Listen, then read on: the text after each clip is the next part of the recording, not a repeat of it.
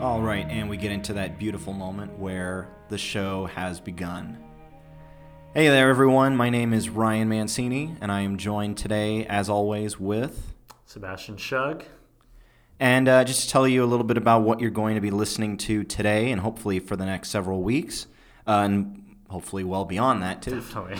uh, this is the show Mars on Life. Now, you're probably thinking, what does Mars on Life mean? Well, it's just thinking. That's what it's all about. We're thinking. We're two guys that want to give our commentary on just about anything you can think of, uh, while also giving a platform and a space for artists to form their own kind of collective.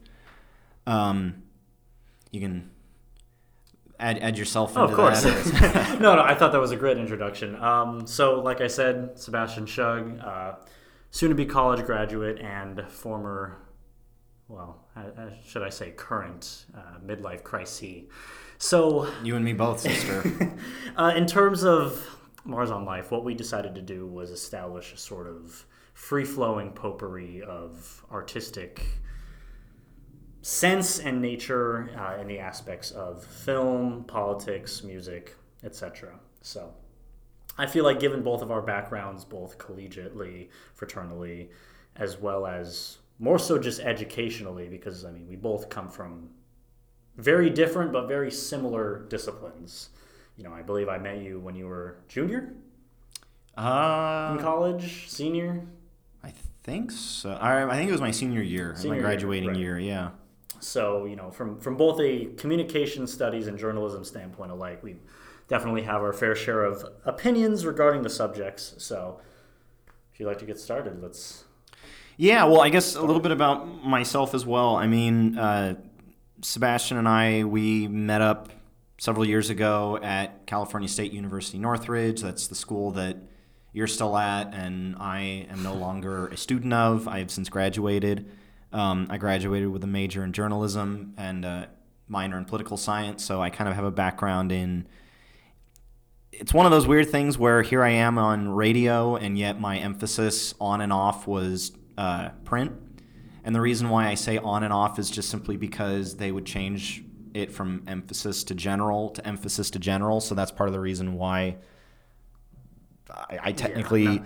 I went in general. I went through print and I left. I think general. So And here you are, holding a microphone in your face. exactly. You know, uh, I mean, that's that's what 25 does to you. Um, I mean, it's but I mean, it's definitely more of a, uh, a heightened discipline than what I have. Communications is just speaking, and it's about you. You do what you want to do with it. So I mean, I know communications majors that are afraid of talking. So it's it's so ironic because if you don't, you just that's it. You tank the class. And I was the loudest person in the comms classes, and yet I was the one that my profession you're not supposed to hear my voice. So there you go. And sort of the ironic twist is that is uh, just to give a little bit more background about myself. Uh, I'm actually a freelance publisher, so I spend the majority of my time in print, uh, whether it be digitally or physically.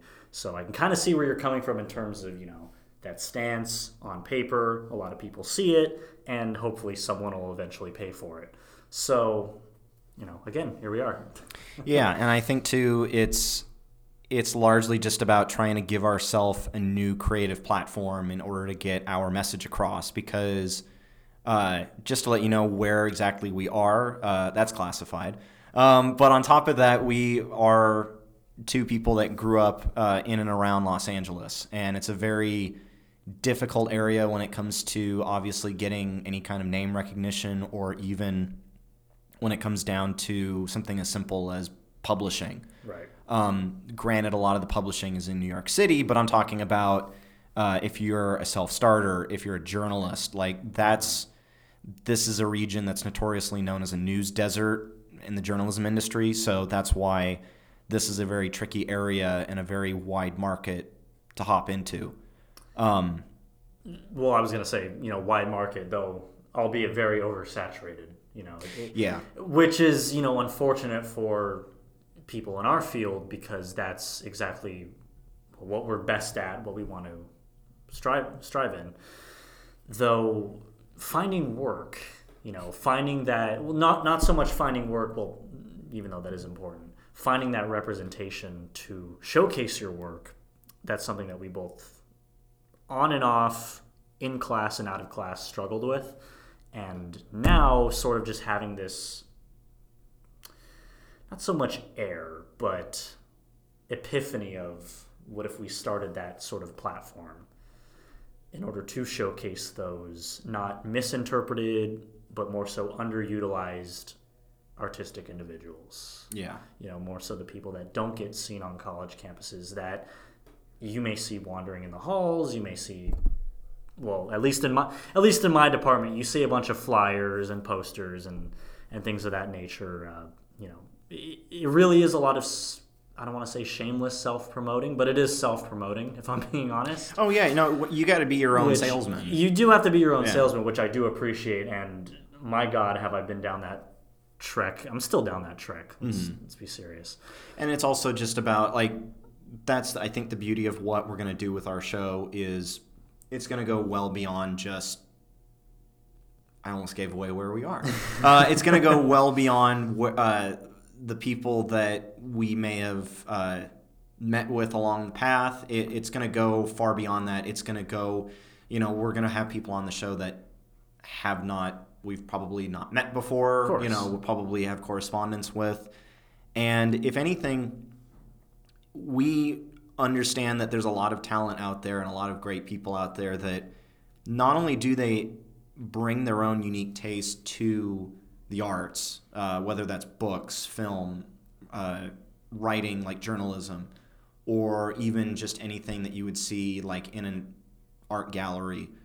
We also know that there's a lot of people out there that are doing a lot of good that pertains to our society as it stands. And I think that's something that we want to showcase as two people that have been, as Bane would say, you know, uh, we, uh, we, you know, we, Which quote? we, oh There's so many memorable You know, we ones. we uh, we adapted the darkness, you see, and you know we were molded by it. Molded by Uh, it, born in it. You my know? Bane impersonation is actually better than that. But um, we we want to make sure that we're finding the right people that can address the times that we're in, but not feel as though they're being completely wrecked by it, for the lack of a better I term. I want to say not well exactly wrecked by it, but as as you quite eloquently put it, you know, adaptive to it, and more so adapting to what someone's learning now and what someone has already learned. You know, taking from one's past, inundating that into you know, let's say,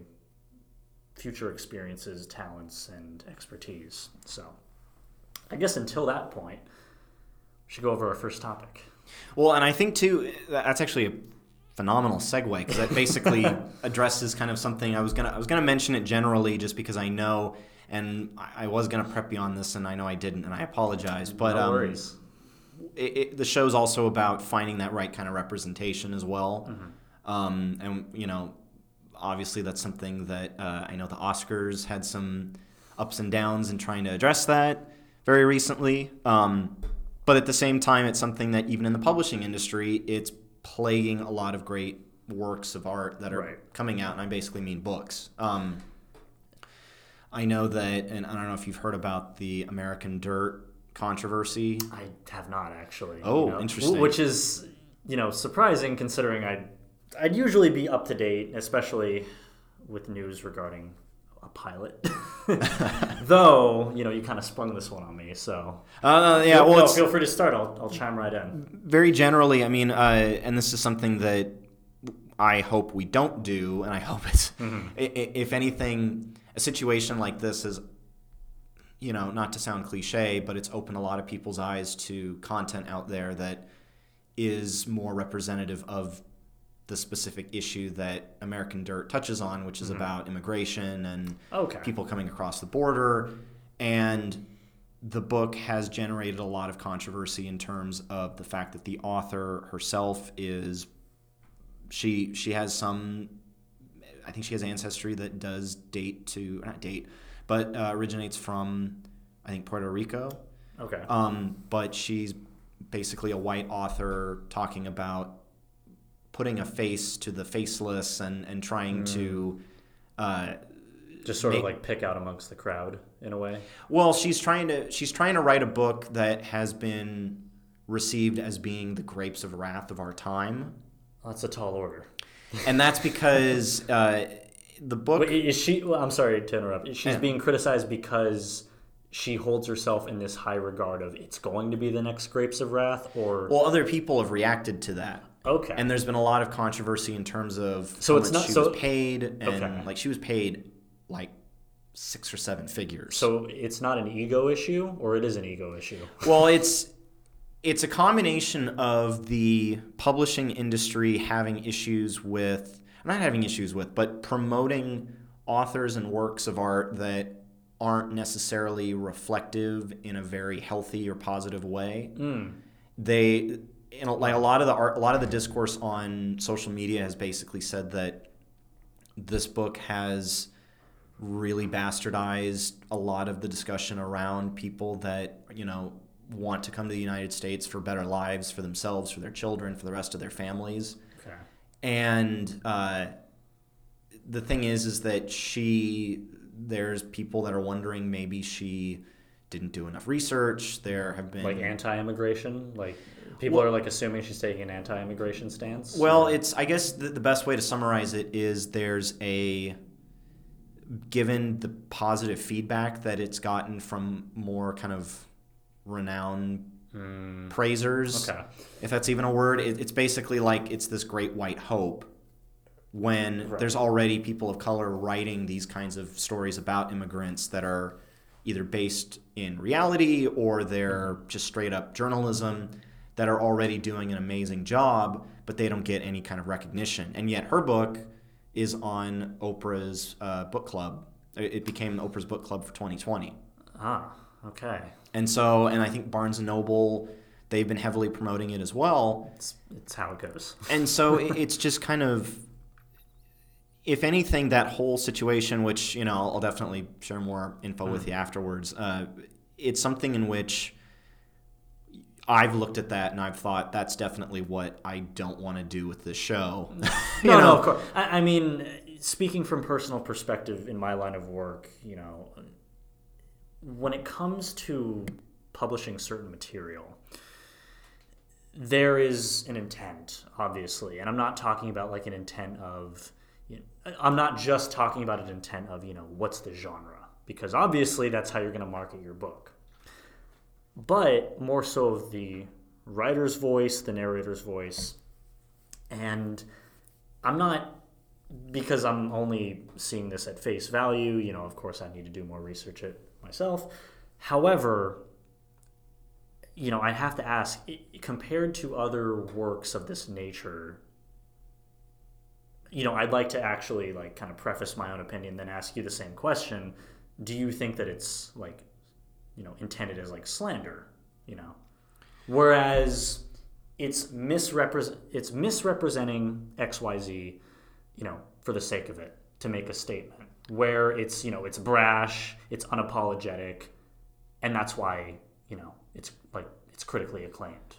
Initially, I was going to And say. is that a good thing? Well, I- initially I was going to say neither, but the second one you're you're kind of closer to the what the discourse has kind of shown it to be, where there have been some other authors that are curious as to whether or not there may have been some plagiarism done Oh, in okay. in regards to their own work. Um, I know that NPR did a phenomenal episode of it where they interviewed several authors that have had some kind of involvement with the sh- uh, with the book, including the author herself. But the idea is that it's almost like it's being pushed up as being this big epic that touches on the humanitarian crisis of our time, but it's coming out of the perspective of people that are reading it and not fully getting the authenticity of the people that this book is said to you know if, if basically if you were to take the characters and treat them like real people the culture that's reflected in the book does not necessarily reflect, Reflect the culture culture of of the real people. And she's also said things within the book i I believe in the author's note that are very controversial in terms of uh, a face browner than mine writing it and, and things like that. And the problem is, again, there's a lot of people of color that are writing about this issue. You know, I um, I've had the great chance to finish reading uh, Lost Children Archive by uh, Valeria Luiselli, and like you know, and, and this is going to be an issue that we'll talk at length probably from now until the end of time about literature itself is the fact that, you know, in an oversaturated market, how is your book going to stand out? and and see that's the thing like if if you're intending it to be this great work that is going to be you know publicly criticized which to be fair does have its strengths you know especially uh, my specialty is actually in satire and more so the dark humor um, that's not to say that i specialize in it in fully you know i've had my range of children's books to coffee table books to what can be construed as pamphlets. What about a coffee table book about coffee tables? That's that's subjective photography. Well, I don't know about that, Jerry. Uh, but um, but what I mean is that you know work that's intentionally satirical in a dark, humorous nature, or more so the element of not so much surprise but shock value you know. Granted that is a very one note way of causing an uproar but it does work. Well the other the other factor with the uproar around american dirt uh, and i have some info in front of me to kind of help us out here uh, i'm a journalist damn it uh, jeanine cummins is the author she's written other books as well um, but some of the controversy with the book has been circled around the graphic violence, the fact that she uses Spanish and a lot of different phrases in ways that would not be used right. by Spanish speakers. And on top of that, I mean, I can understand taking liberties in terms of like, you know, these are real life events. This is what happens, and it's not always pretty, right? But in this case, it's it's supposed to be strictly a novel, exactly, and it and so, it reads like a very graphic crime novel. Mm. Um, and so at the end of the day, a lot of people have reacted to it uh, with hashtags and, and basically saying that some some of the early reviews for it, especially from uh, you know there was one author, uh, her name is uh, Myriam Gurba. She wrote, uh, and if I'm butchering her name, I apologize, but she wrote an excellent review about it, and she went through she she's gone through so much crap on Twitter with people saying you know who are you to say, you know, whether or not this is a, a good book or a bad book? Mm-hmm. And so the interesting thing is, is that the publisher decided to withdraw the book tour for American Dirt. And some of the claims that have been made is that, you know, oh, we've received our own kind of threats from people that are unhappy with the book. Now, so far, there's been, to my knowledge, no proof of any threats towards the publisher but there's been threats towards the people criticizing the book. Oh, so people in support then, like vehement support. Yeah, yeah, people okay. that that they look at the book and they literally put it on a pedestal when they don't understand the culture or the context right. beyond just kind of a whitewashed interpretation of the, of the, issue. Right. Um, and I think that's something that you know, I know a lot of people, journalists I know, who are trying to elevate, who, who want to elevate people of color that have done amazing works of fiction and even works of journalism, you know, put together in a book. They've done an amazing job at trying to elevate those authors. You know, some of uh, somebody actually made a canvas painting of a bunch of those books, including uh, Lost Children Archive. Mm-hmm. And so I think that's something that looking ahead is certainly something we don't want to we don't want to repeat. Um, you know, authenticity is key, but at the same time, we, you know, we look at publishing and we look at books and we kind of think, wow, there's a crisis going on, and this is unfathom- unfathomable. Um, and I say that too as somebody that you know, I as a poli sci minor, and you know this, you've seen me. I love reading my political books. I may have finally oh, read the final political book because everything either gets so repetitive mm-hmm. or you're thinking to yourself, what have I actually learned? I well, mean, per, well, personal question: yeah. Are you ever going to get sick of them? Oh, I already, I have. Yeah, no, no, but more so, more so to the point of, are you finally, Are you fi- well now that you've answered my question? Are you finally sick of them to the point of exploring new genres? Because I know that's kind of your niche, right? And there's nothing wrong with that. Yeah. Of course, it's it's not at all a slight to uh, you know remain active in the political discourse of the world. Yeah, yeah. Well, and, and for me, Hearing you now versus hearing you about three years ago, so wrapped up in in a you know Gore Vidal. Well, no. Here's the thing. Some of my favorite authors, I will go back and read their stuff, but that's because that's writing that was from a different time. Um, whether it's about you know authors, you know, if- it's Hunter S. Thompson writing about the 1972 election, if it's uh, Gore Vidal writing about Aaron Burr, uh, that's a novel. Um, great novel. Uh, if it's about like if it's about any of these authors from a of a certain time, I will keep write, uh, reading from them. right. But the industry now, i i it's kind of like how many more books can come out ex- saying the same things about Donald Trump? I mean, I, I- it only took us 21 minutes to mention his name, but you know, At that point, that's when you decide, you know, when you stop reading. And it looks like you're you're sort of slowing down. You're of course you're not going to just let go of the concept fully of, you know, I'm going to stop reading political material, you know.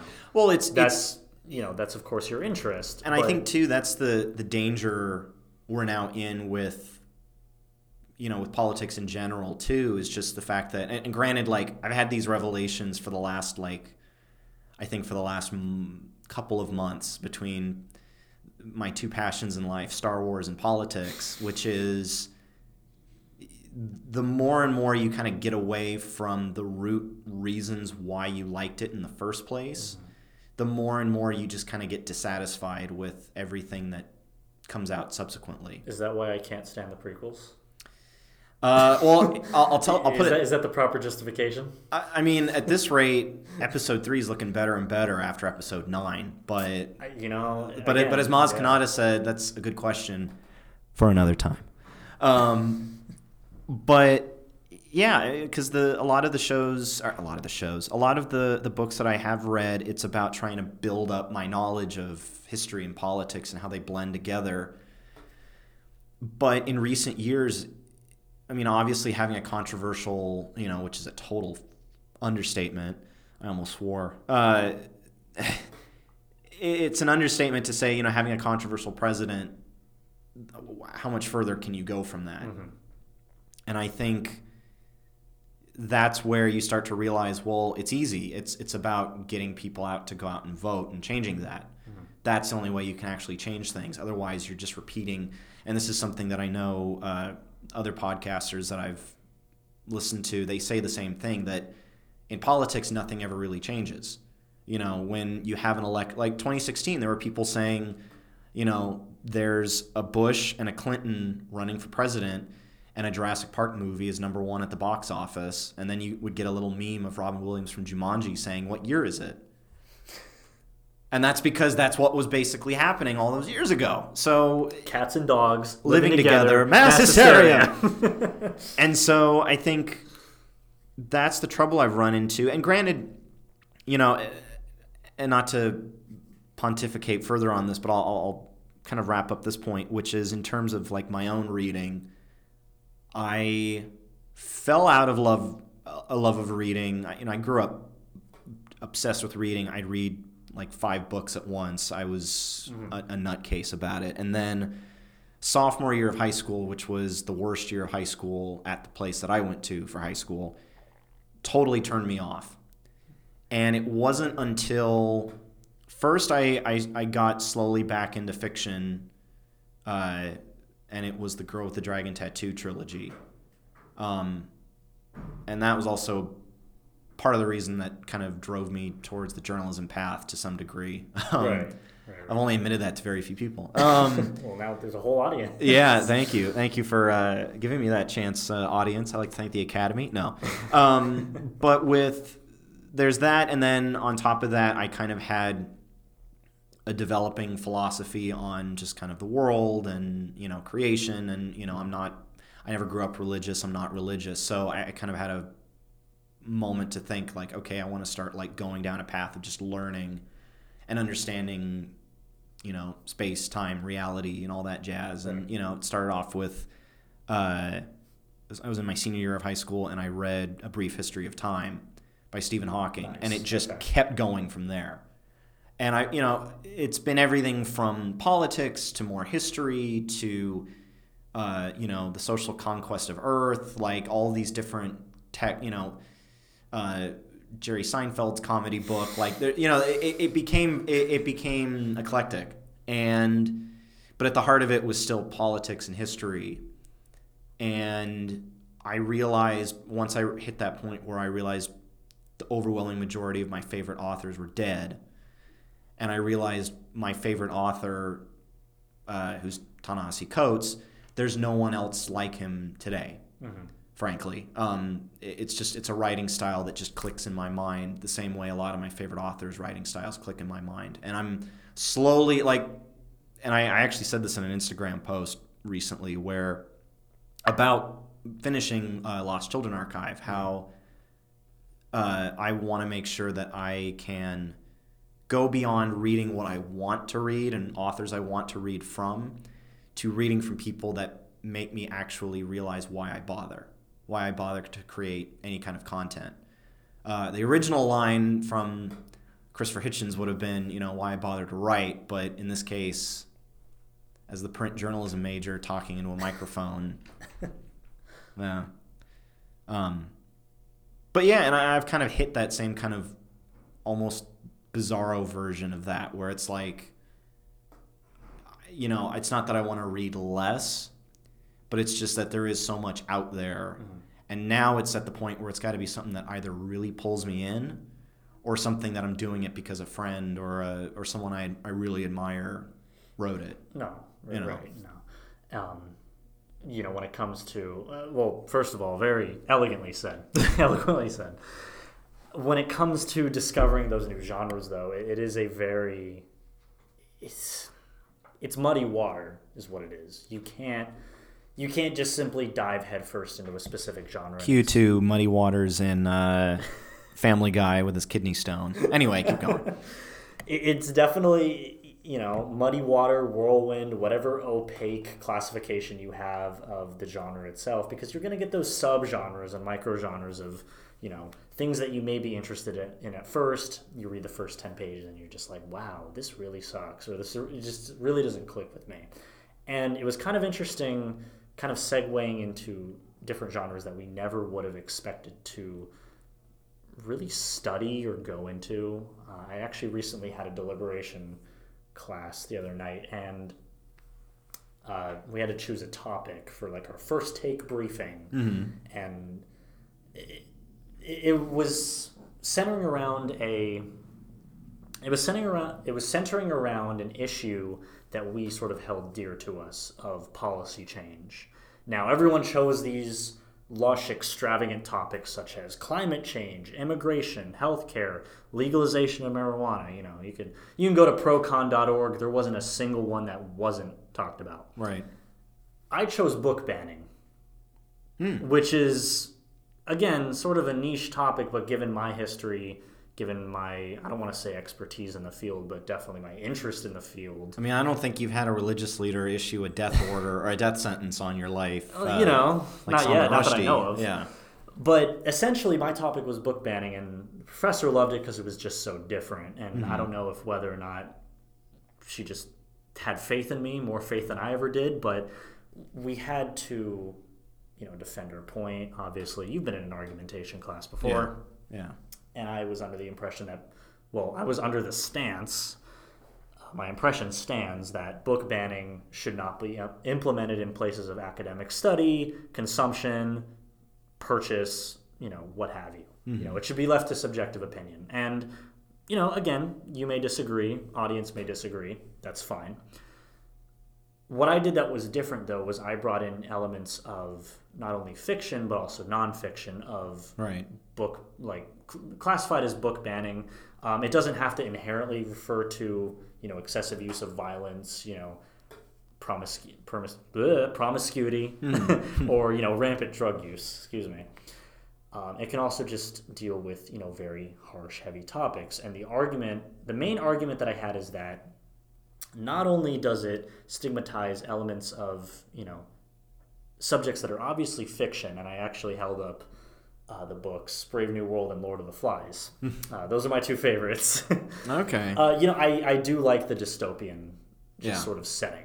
I actually do prefer Brave New World over. Uh, no, I do too. Because I Uh, think yeah, I do too. 1984, you know, and granted, like, to, Orwell, what it is is that which isn't to take away from Orwell. No, no, He- no, I mean, no. he was he was a masterclass he was a master it's- journalist. You know. But what I'm saying is that when it comes to Orwell versus Huxley, Mm-hmm. Huxley just has this tone to him. He's very descriptive. Orwell is more the same, but Huxley. God, how do I how do I classify this? He's very meticulous in his speech. okay. And I guess I am too, to the point where, you know, after rereading Brave New World after, God, what, four years since being a senior in high school, I started to notice not only just how long the first chapter was, but really just the very much in depth nature of how the fertilization room, if you've ever read Brave New World, just occurs, going into how different subs, subsets of classifications of humans, you know. It blew my mind back then, it blows my mind now. Yeah. But going into my last point, Mm-hmm, sorry to segue, was that book banning not only constituted works of fiction, but also works of nonfiction. Mm-hmm. Okay. And my other example of a quote unquote banned book, which I found was, you know, I don't want to say incredibly alarming, but just incredibly disconcerting, Mm-hmm. was uh, Elie Wiesel's own Night. Yeah. That one I actually still have not, Which, you know, of course, if you haven't read it, is but I know it's like for it's like one of the most famous Holocaust memoirs of right. of the millennium. Yeah. And the fact that All it, of the century. well, of the century, Yeah. my bad. the fact that it was not so much banned, but more so just pushed to the side of, hey, this is controversial, Mm-hmm. but it's history. So how do you how do you justify that? You know, just because it dealt with heavy. Okay, just because it dealt with heavier themes, that lumped it into the same category as things that are considered dangerous, not suited for, you know, readers' eyes. Yeah. Um, and I don't know, just it was very, just very disconcerting to just. I, I'm I was sort of at a loss for words about this last night when I covered the topic, and when it comes to things like subjective opinion and artistic expression, Mm-hmm. it shouldn't be trampled on, especially of something this, you know, seemingly insignificant to some who may not look to reading as a hobby, Yeah. but to people like you and I could definitely care about. Uh, anyway, that was. Yeah. That's my point. You know, it's. Well, I'm not I- sure if you've had any uh, interest in the subject. It's, Oh, I uh, have. Yeah. I mean, I you know I I, I mentioned Salman Rushdie a few moments ago. You know, I I read the Satanic Verses. I love the book.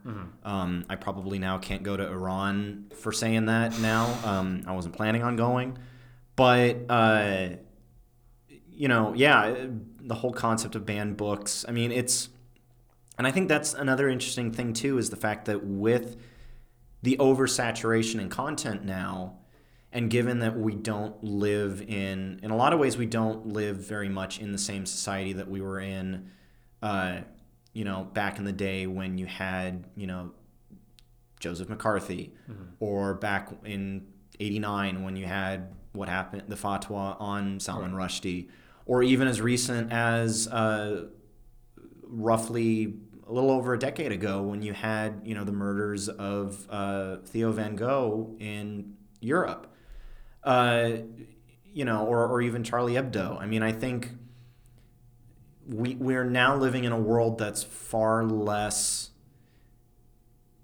I was gonna say far less uh, not polarizing, but it, basically, like we're, we're we're at a point now where everything is so polarized, Right. where it's hard to even think of anything being taboo anymore. Well, that that was also the ironic twist that I implemented in my speech last night. Mm-hmm. Whereas something that was written, I want to say 10, 20 years ago, was incredibly touchy subject matter back then.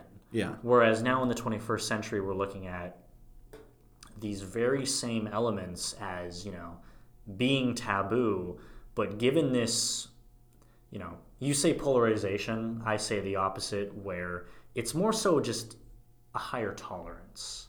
Whereas it could be reanalyzed, reinterpreted, and again, It's also much des- more left up to subjective opinion. Yeah, know? well, I think it's also like desensitized. Like, Right. like you can go to you can go to a bookstore now and pick up the Satanic verses and not have to worry about somebody, Of course. you know, killing you or like like uh, it was just last year. I didn't get a chance to pick it up, but uh, Edward Snowden's memoir, Permanent Record, came out, Right. and he was trying to get squashed by the federal government for you know any kind of money made from the book and it, the federal government wasn't going to cease the book's publication but at the same time they didn't like the idea that he was profiting off of talking about things that they deemed unclassified or that they deemed classified rather but he wasn't revealing anything new in the book it was was basically just all- his account It- ri- right. of his life, his life since he went public, since he left Hong Kong and gave all that information to Glenn Greenwald at the Guardian, who was then at the Guardian. Now he's now even Glenn Greenwald's going through his own rigmarole with the Brazilian government. You know, it's it's stupid and ridiculous. I probably now can't go back to Brazil for saying that, but you know, uh, yeah. Would you want to go back? Uh, a good question for another time. Um, but yeah, no, it, the subject's always uh, appealed to me. The only thing is, is like I said, nowadays, you know, something like American Dirt, it's controversial in the sense that the it's it's more to do with the publishing industry and Right. how it looks at things as being successful compared to other things. And I think the fact that you know you can have books that come out that get the New York Times you know best book of the year stamp of approval, and yet you never hear it within the zeitgeist. It's like, well, is it really something of note? Mm-hmm. I mean, you know, to some degree, Girl with the Dragon Tattoo was a trend. You know, I, I still love those books, but they were a trend from a decade ago. And in this case, to, to, to outright say that uh, American Dirt is the Grapes of Wrath for now is bonkers because there's authors out there that have done even better works. Uh, You know, I meant I keep mentioning uh, Valeria Luiselli's book, but uh, you know, there are so many people out there that are covering the issue of immigration and putting it into nonfiction, poetry, uh, novelizations that capture it in a way that's artistically sound, and it's something that I like to think we. I mean, I know I, I found it appealing. I know you haven't read uh, Luiselli's book. I'd highly. I think the paperback's coming out this month. If it hasn't already, I'd, I'd recommend it. Definitely. because it, it, she's she has it very fragmented and and kind of. It's a through line story, but it is so fractured because it's about a family traveling across the country and they take inventory of their belongings. And she jumps from perspectives from one character to another and it's just it's written in such a great way while also addressing i mean david bowie gets brought up in the book. And i'm going to say this now i'm going to be talking a lot of david bowie on this show so get used to it. Um, but uh, you know not to spook everybody that for me just planting my flag in the ground but anyway it's you know, and it talks about the Apaches and Geronimo, and you know, Geronimo's a hero of mine. So there's a lot in the book that's it was unexpected, but it was also like, damn, this is a, lyrical masterpiece, which I think is what I said on Twitter about it. Um, so yeah, so but kind of to get on from that subject, uh, you know, a part of I think also why we're kind of looking at having this show begin and move forward is just out of the fact that we do kind of see the arts as being in some, in some kind of a crisis mm-hmm. and being in some kind of danger of over commercialization and you know you can have raw talent out there. It's just that you're because you're not paying to see it it's almost as if you don't know it even exists. Right. Now, again, that doesn't help our pitch, ironically, as Yeah. being, you know, yet another podcast. I mean, you still te- you still need a, a phone or a Mac to listen, or excuse me, a phone or a computer. We're not sponsored. No. A phone or a computer to actually hear us. right. You know, Uh, however, I mean, we do. we don't have a cable news channel our that's going to intent play a is podcast. to not only create that dialogue, but you know, potentially to create. I'd hope a little bit of shift in discourse. You know, Yeah. I'm not saying that. I'm not saying that you're going to agree with what I'm, everything what I'm going to say, Yeah. vice versa, or even the audience looking from inside out Mm-hmm. or outside in. So, you know, I, I wouldn't be surprised if the whole what further arguments can be dealt from it to see what direction it can go from there. Mm-hmm. You know, like with the topic of literature, we spent what half hour. We, we spent much, mu- and this was going to technically be another episode There where we we, talk about the status of like books, but right. Um, yeah, I- I mean, I think too that's that's the the big issue at hand is that there has to be different ways in order to get messages across, but also to let people know about other creative peoples out there Right.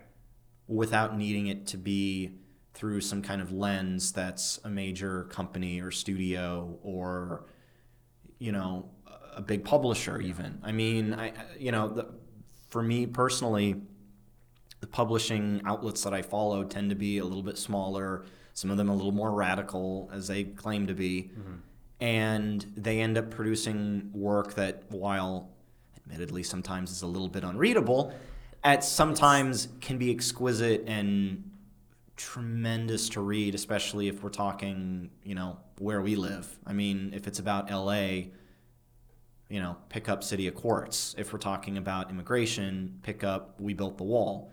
Like there's a lot of great books out there by smaller publishers that probably me mentioning those two books probably gives away uh, the publisher i'm talking about but uh, yeah i mean it's it's about making that kind of a space but also putting it through a medium that i think a lot of people gra- are gravitating to more. I definitely think people are gravitating more to the the, the podcasting, video hosting, file sharing medium. yeah. Where it's not so much you know and again ironic because it, we just spent the first 30 minutes but it's it's not so much textually based anymore yeah. and, and whether that be you know traditional format you flip a page now it's being used on tablets where you know that's how you get your news that's how you get your reading material.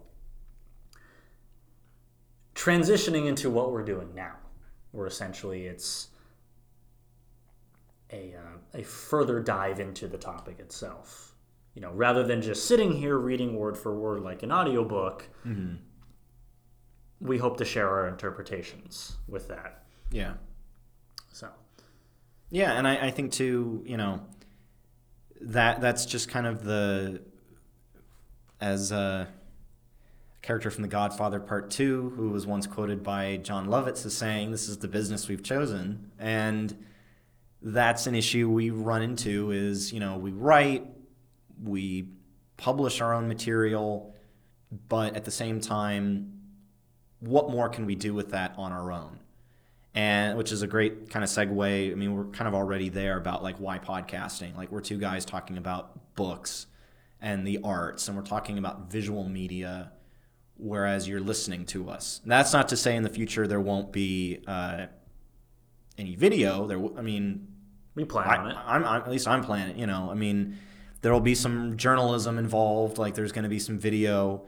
Um, we definitely hope to collaborate with other podcasts in the future. I can already think of one that, you know, I'm very close to, but um, you know, it's not 2003 anymore. You can't have a blog. I mean, it's i've tried me It too. doesn't work. yeah, I mean, it- having having it's not to say that it's it's not it's not to say that it isn't a fruitless endeavor i definitely Yeah. think that getting your your foot wet is it's more so when you first have a blog you know kind of speaking from personal experience you get this sense of pride that not only i wrote something i'm going to have people see it. Mm-hmm. Which you know, speaking from the perspective of God, what was it, 19, 18, sophomore year of college, mm-hmm. where I had my first blog post and it was just this inconsequential drivel about some satire I found funny. I don't know. Yeah. It felt good. Yeah. Nobody read it, but yeah, and that's just kind of speaking from the heart of right then and there realizing I don't care if I never get paid mm-hmm. for doing this. I like doing this. It isn't 2003. I'm glad it isn't 2003 because my God, did writing all that get tiring? Well, I, I mentioned 2003 just because you have a lot of that was where That's when it all, yeah, the blog bubble just went berserk. exactly. and you had a lot of people that basically made their careers off of blogging about like the Iraq War, and they ended up and favoring it, mm-hmm. and now they're adding to the discourse of modern day politics, and they just need to go away. Right. And you know, even those few people that were, you know, maybe they were a little bit misguided for being, you know, they thought they were being cute with their attacks mm-hmm. while also supporting John Kerry. Like they they were still on the right path. That a lot of those people that ultimately made a career out of saying yes, we need to go to war. They were doing the right thing to call those people out. They're still adding to the same minutia now that is just making the discourse even worse and even more unfathomable to listen to. Case in point, the New Hampshire primary. Um, hashtag Bernie won. Um, no matter how many other people are going to say, well, second place, that's the real winner. Ah, fourth sec- place, second the best, you know. you really want to be 11th because what's better than first? Another one. Like, no, there's none of this. No. Um, but on top of that, too, like, even though there is, I can already hear someone say, uh, oh, well, just adding another podcast is just more saturation. And sure, that's, here's the thing it's 2020 in any media market there is oversaturation. In all of them there is oversaturation. I mean we don't have the budgets to create our own cable news channel where we can be competitive with the other big three you know we can't and in a, and in a sense, we don't plan to. right You know, it's at least, at least get it to that. At least get it to that point where it's like you know you're, you know, top three silently over combative.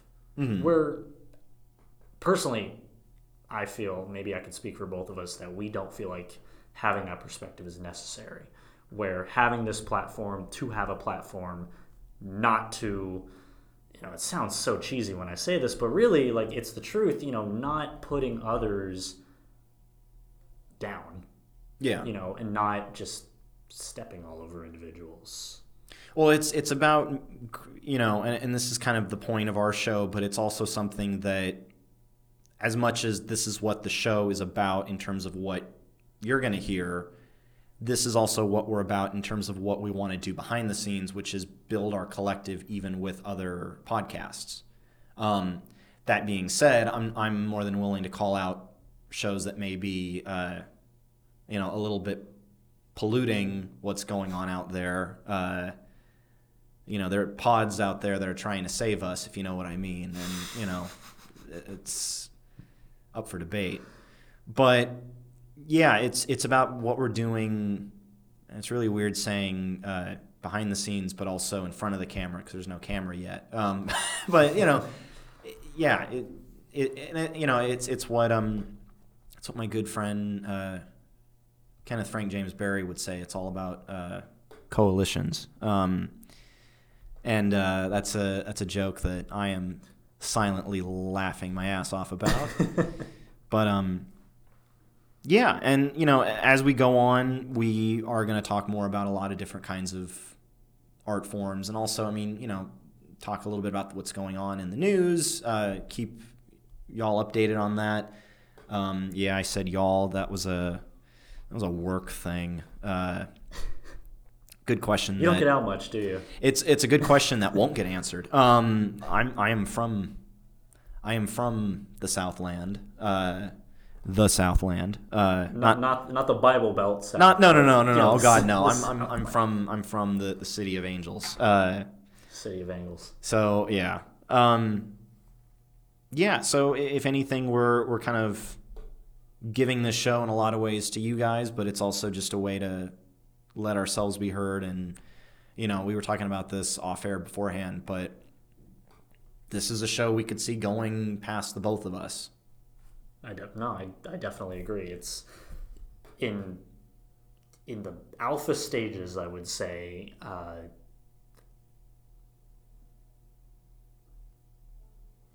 off scene, you know, behind the scenes. These conversations were all were always something that we wanted to take to the next step. You know, and whether it just be that whole that whole back and forth exchange. You know, I I saw I don't know about you, but I saw something in it that could definitely be worthwhile to potentially other listeners Yeah. of And even other hosts. other hosts. Like even before we, we sail off, sail off, uh, like it's the lighthouse, uh, right off into the sunset, like Indiana Jones and the Last Crusade. You know, Favorite movie. we hope to have mine too. Yeah. Uh, well, one of my favorites. Um, yeah, You know, we hope to have other guests and other, or not, not even other, well, other guests, but also other hosts, hopefully down the road. So, um, yeah, we're kicking this off. Uh, however, we're going to be signing off just because we've reached that time limit uh, that uh, we didn't technically set for ourselves, but um, it was supposed to be earlier. But that's what happens when you're having too much fun with a microphone in front of you. So, with that being said, we're signing off. I guess where where can people find us on uh, the socials, so essentially, on the a- twits, that's another and thing. beyond? when it comes down to social media, it's actually really simple to look us up. It is Mars on Life Show, if I believe. Yes, our so our Twitter handle is at Mars on Life Show. Uh, same goes with Instagram. We're on both those platforms. Uh, in terms of our own social media, you can find me at at Mancini RA on Twitter, and I believe I'm Mancini Ryan on Instagram. I mean, just type Ryan Mancini and you'll get my name. Uh, with me, it's more so the same. Uh, the at handles, uh, little, very little variation. So with Twitter, it's at drsebby, Dr. Sebby. I had it in high school. Sue me. You've also got an underscore in there. That was for my Twitter one. So Instagram Oh, okay. was the one without the underscore. Gotcha, Uh, Twitter gotcha. is at dr underscore sebby. Again, sue me. It was high school. I was impressionable. But if you also, but if you just want to get down to the nitty gritty of it, you can just search up my name, Sebastian Schug. Uh, if you search up for it in Google, even it's probably the first thing that you'll see, alongside my other publications and collaborations with other individuals. So. All right. So that's episode one, everybody. Uh, see you later. Bye. Take care.